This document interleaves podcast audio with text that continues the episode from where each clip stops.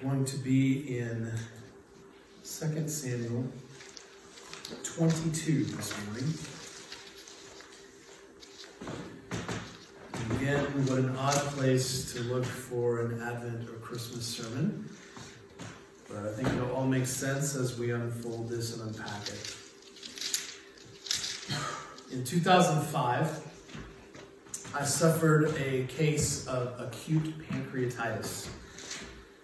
And I can't even explain to any of you the amount of pain that I was in.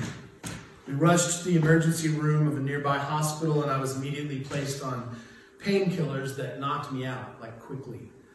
And I don't remember much about the next few days. I was placed in a critical care unit, and I'm told that I woke and said some things here and there during that time. I don't remember any of it. Uh, I even apparently had visitors that I had conversations with that I don't remember. Uh, no memory of, of at least three days during that time. What I do remember is the pain that I was in when we decided to go to the ER, right in the middle of my stomach and chest area, right here.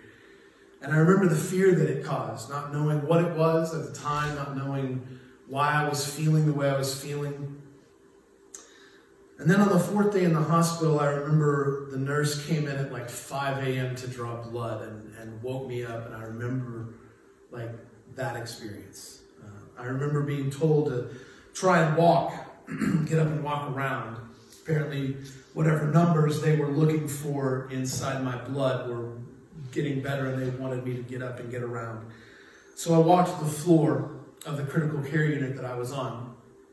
And as you can guess, the critical care units, that's the place where people whose conditions require special attention because it could lead to death. And that's who was on the floor I was on. So as I walked by each door, I remember reading the names, if there were one, there were names on there, and saying a prayer. Because I felt like I understood in that moment. I had come close to dying, and I realized through that experience that contrary to what I believed in my youth, I was not immortal. And I've never felt as afraid as I did those few days when I was conscious. Except when it happened again three years later while we were living in Alpine. It wasn't quite as bad the second time, uh, but it was at this time of year, it was right around this, the right before Christmas. Uh, it was still frightening though. When it happens again, you sort of feel like, is this the time? Uh, I still felt as though I might die.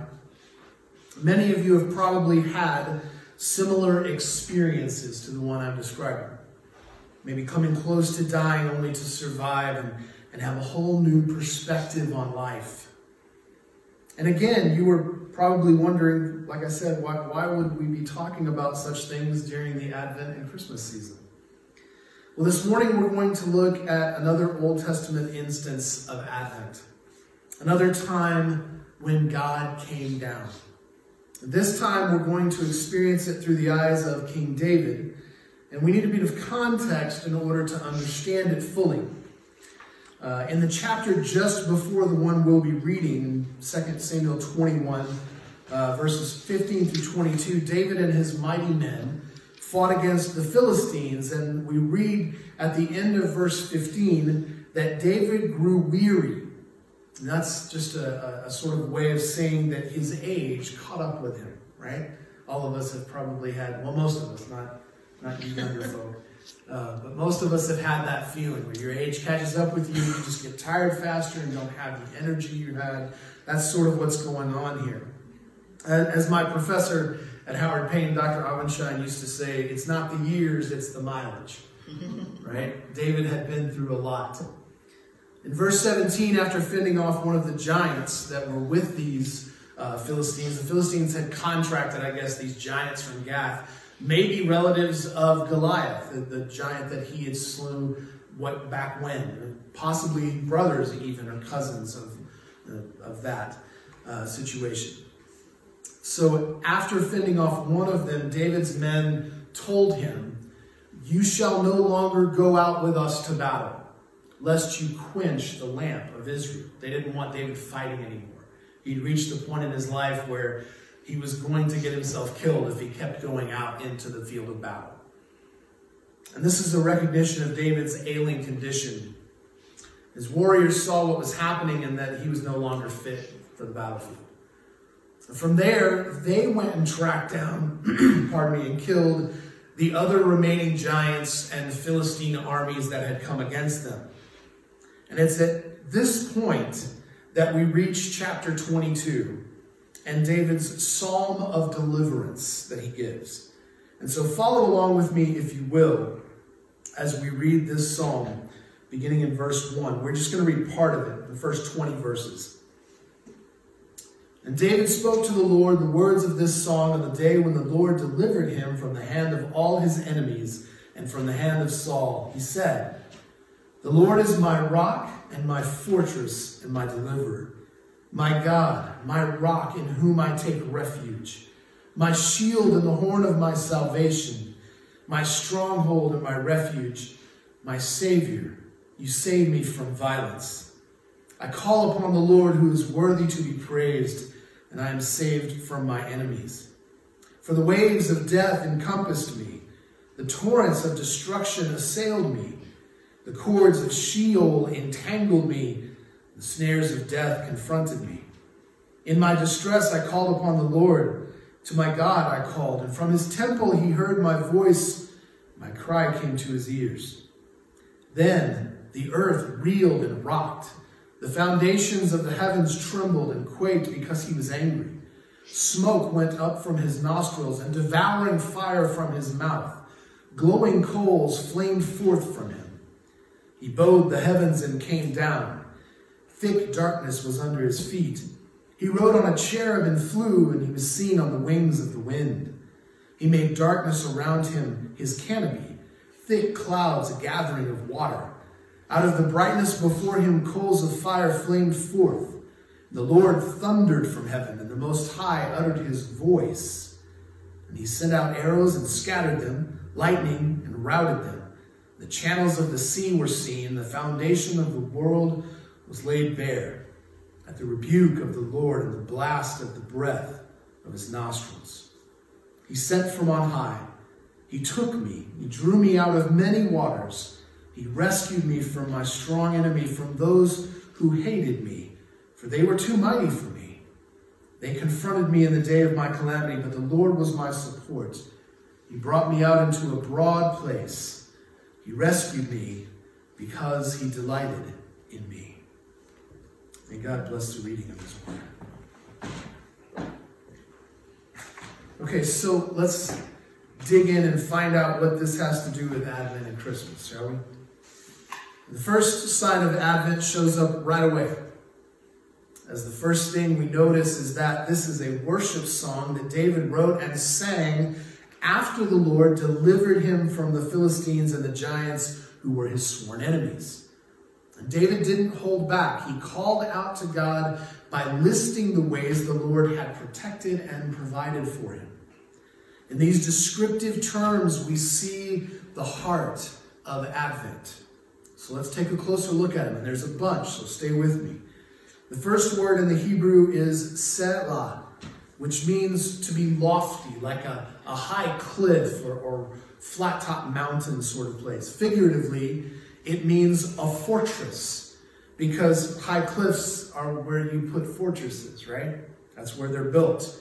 They become a, a place where you have good defenses and the ability to see what's coming. Next, we see the word matsud, which literally means a net used to capture. But figuratively, it's also used to mean the defenses that one might find at a fortress, the, the kind of defenses which make it a fortress difficult to overtake. The third, we have the word palat, which means to escape or be carried off to safety. And the idea here being that the fortress was the safest place around and that getting there would mean surviving whatever attack might come your way.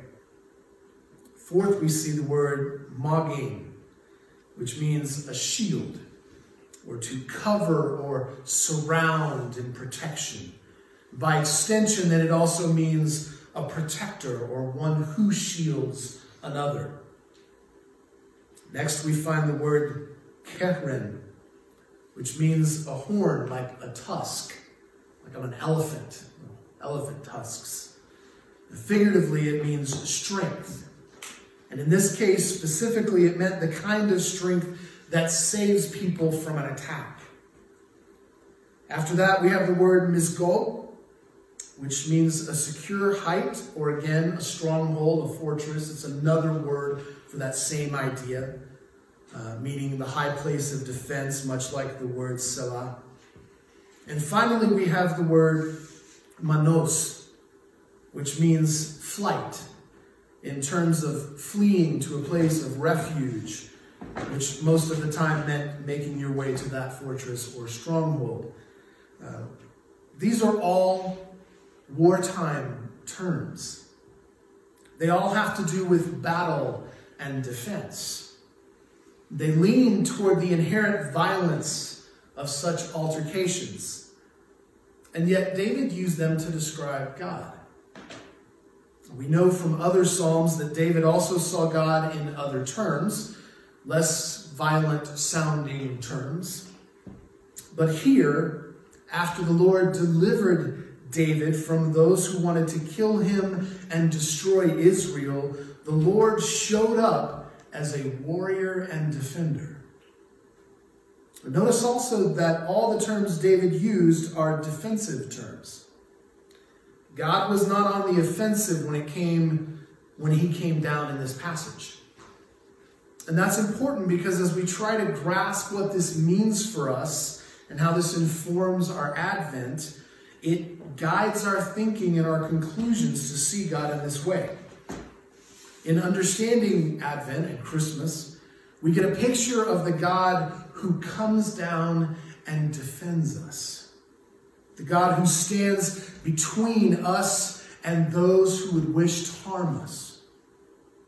The God who is our protector and our place of refuge. It's also important to note that based on what we see here, David was probably suffering some form of PTSD and experiencing serious depression at this time. But in the middle of that, he turned to God. And when God came down to him, it was in these specific terms. God showed up for David as a fortified stronghold of defense. He showed up for David as a place of escape from his enemies. God showed up for David as a shield of protection, a strong means of salvation from danger around him, a fortress to which David could flee for safety.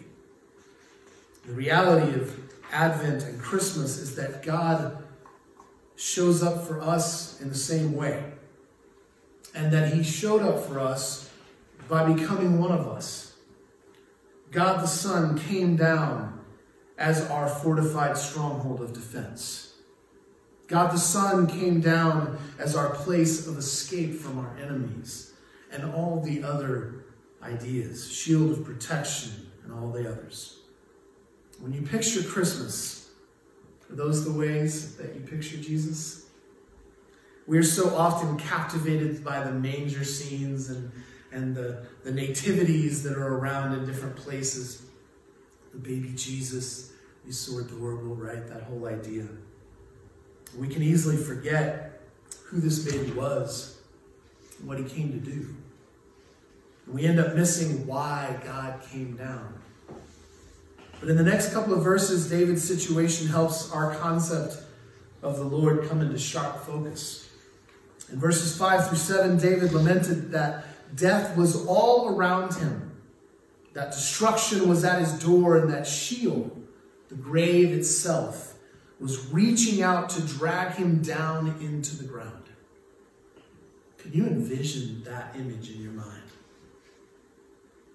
David described it as cords. But you can almost imagine these long, spindly tentacles reaching out of an open grave to grab you and pull you away from the life and light of everything good. Have you ever experienced anything like that? You ever felt that way? It's a frightening visual.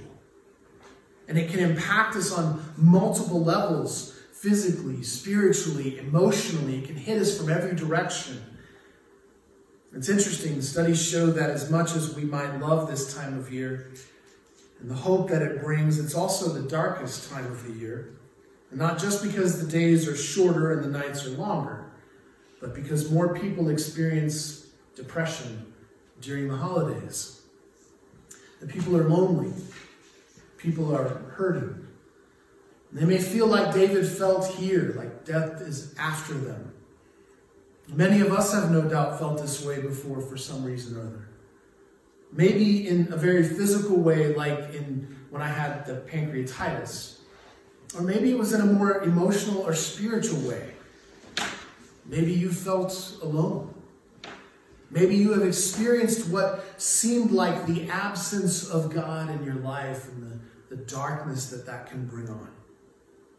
I certainly have myself. I know firsthand the way that kind of darkness can feel like cold, dark tentacles trying to pull me into the abyss. Spiritually, each of us knows that we are born into a darkness and given over to it in our hearts and minds. That we are slaves of sin and death, and that we can't possibly hope to overcome them and free ourselves on our own. As dark and twisted as all this seems, this is what's at the heart of Advent and Christmas. It's the reason God came down. Because we need God in each of those situations. We need God to be our fortified stronghold of defense when we are sick. We need God to be our place of escape when we are going through difficult times, when we are sad hurting. We need God to be our shield of protection when people come after us and try to harm us, whether it's with words or with weapons. We need the Lord to be our strong means of salvation when we face the power of sin and death in our lives as a result of our choices. In all of these instances, we desperately need the Lord to be a fortress to which we can flee for safety. And that's why we need God to come down. When the Lord does come down, we sincerely need Him to come down in a powerful way, just as David did. Now, in verses 8 through 16, David described what it was like when God came down. And it's without a doubt one of the most frightening visual descriptions we can find anywhere in the Bible. It starts off with an earthquake, and then that radiates out, and heaven itself is shaken as a result. And then we begin to get a picture of God with smoke pouring out from his nostrils fire flowing out from his mouth, and glowing coals shooting out in every direction. And that's just the start of things. If you think about it, it sort of sounds like a description of an angry dragon bursting from his lair, doesn't it? And that's the introduction we get to when God came down. That's how the Lord appeared on the scene for David in these circumstances full of fire and brimstone, right? In verse 11, we read that the Lord rode on a cherub. And in many of our minds, that's a little odd because a cherub is a little pudgy baby with wings who has a bow and arrow, right? That's not the description of a cherub in the Bible, though, uh, or really in any of the contemporary art from that time period. Uh, Ezekiel 10 gives us what I think is probably the most detailed description of a cherub, and there we find it has a lion's body with eagle's wings and then four faces, one of which is human. It's a crazy sounding beast, whatever it is. And for us, this may sound like little more than fantasy. But for the people of the ancient Middle East, these creatures were some of the most fierce beasts they could imagine. And that's significant because when God came down to David, he was riding one like it was his pet or, or maybe livestock. He rode this terrifying creature like we might ride a horse. In other words, this magnificent and fearsome animal was under God's command. Think about how David or anyone who heard him sing this song would have understood that. It meant that the Lord was so powerful.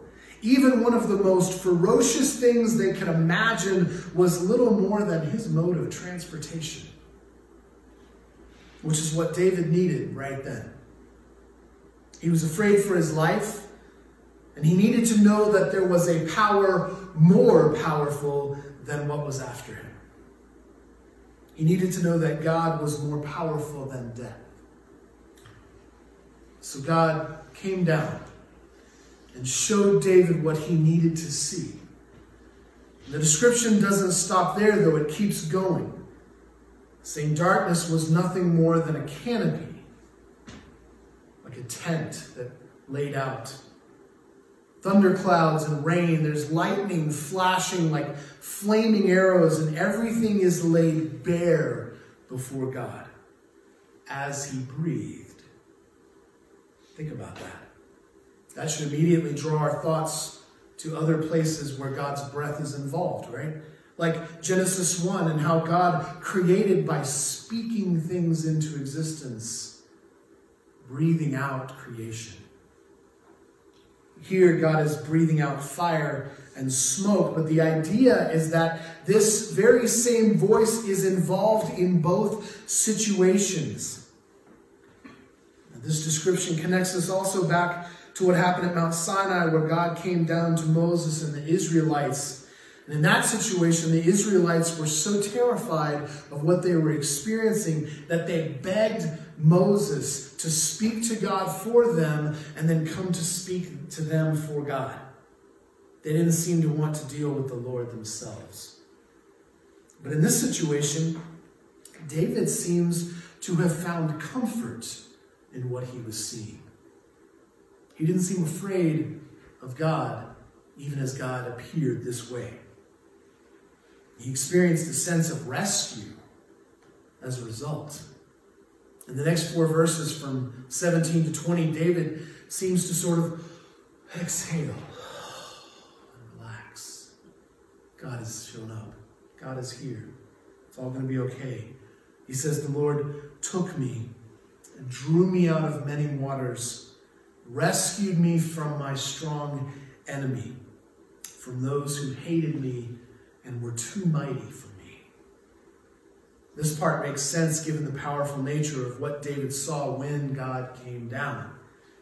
When David felt overwhelmed, God came down and rescued him from what was overwhelming him. And this is how David understood God in this experience. And it's how we might understand God when we are overwhelmed, too. But David wasn't done there. He said finally that the Lord was my support. He brought me to a safe place. He rescued me because he delighted in me. That last line really sums up this whole thing. And it stands at the very center of what Advent and Christmas are all about. The Lord rescued David because he delighted in him. And he rescues each of us for the same reason. He delights in us, in each of you. Have you ever thought about your relationship with God in these terms? Have you ever stopped to consider that the Lord delights in you? That the Lord enjoys you? That this is the reason the Father sent his only begotten Son into the world at Christmas. Not because we earned his affection by being super good or morally upstanding citizens or voting the right way or any of that sort of stuff. Not because we did enough good to outweigh whatever bad we have done and sort of tip the scales in our favor. Not because we are any particular race or gender or nationality or tax bracket or any of that sort of stuff. None of these types of things are why the Father sent his Son to save us. He sent his Son to save us because he delights in each and every one of us. He takes pleasure in us, just as he did in David.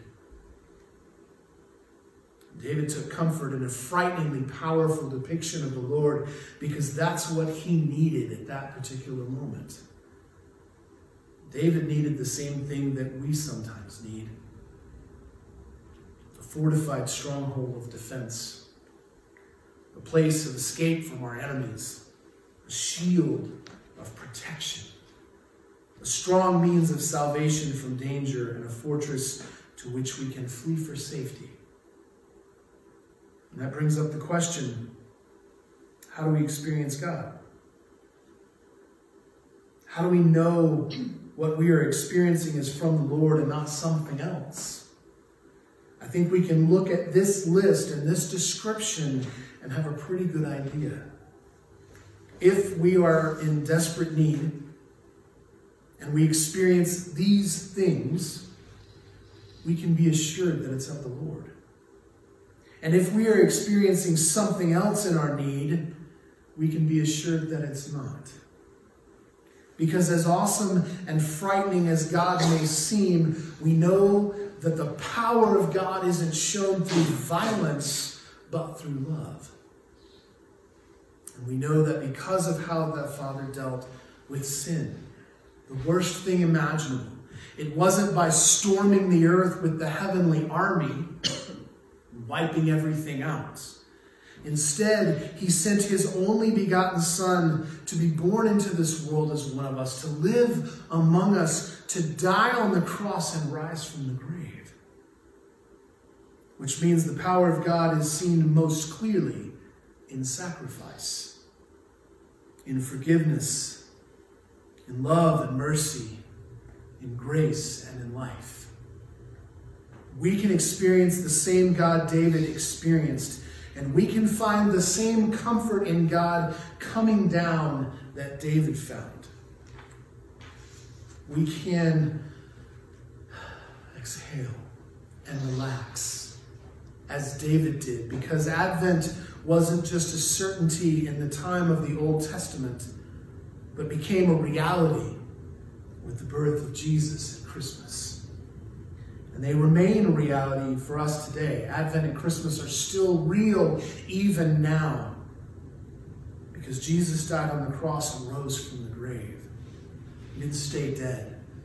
And he unleashed the ultimate power of God against all our enemies and carried us to the safety of his loving embrace. That's the only real place where we can find rest or hope peace or love or joy or the things that we talk about during this time of year. It's the only real place we can find the strength to face whatever comes our way in this holy season and beyond. Will you pray with me? Holy Father, as we come before you with this song resonating in our minds and hearts, we just pray, Father, that your Holy Spirit within us will take these words and use them to ignite in with, within us a passion, a realization of who you are for us, a comfort in that, but a passion to tell others, to show them who you are and who you can be for them. That we wouldn't just sort of hoard this to ourselves, this idea of you as our protector and savior. That we would show the world that your fierceness is in our favor, that you are for us and not against us, and that we can lean on and trust in you and put our faith in you pray this in Jesus' name.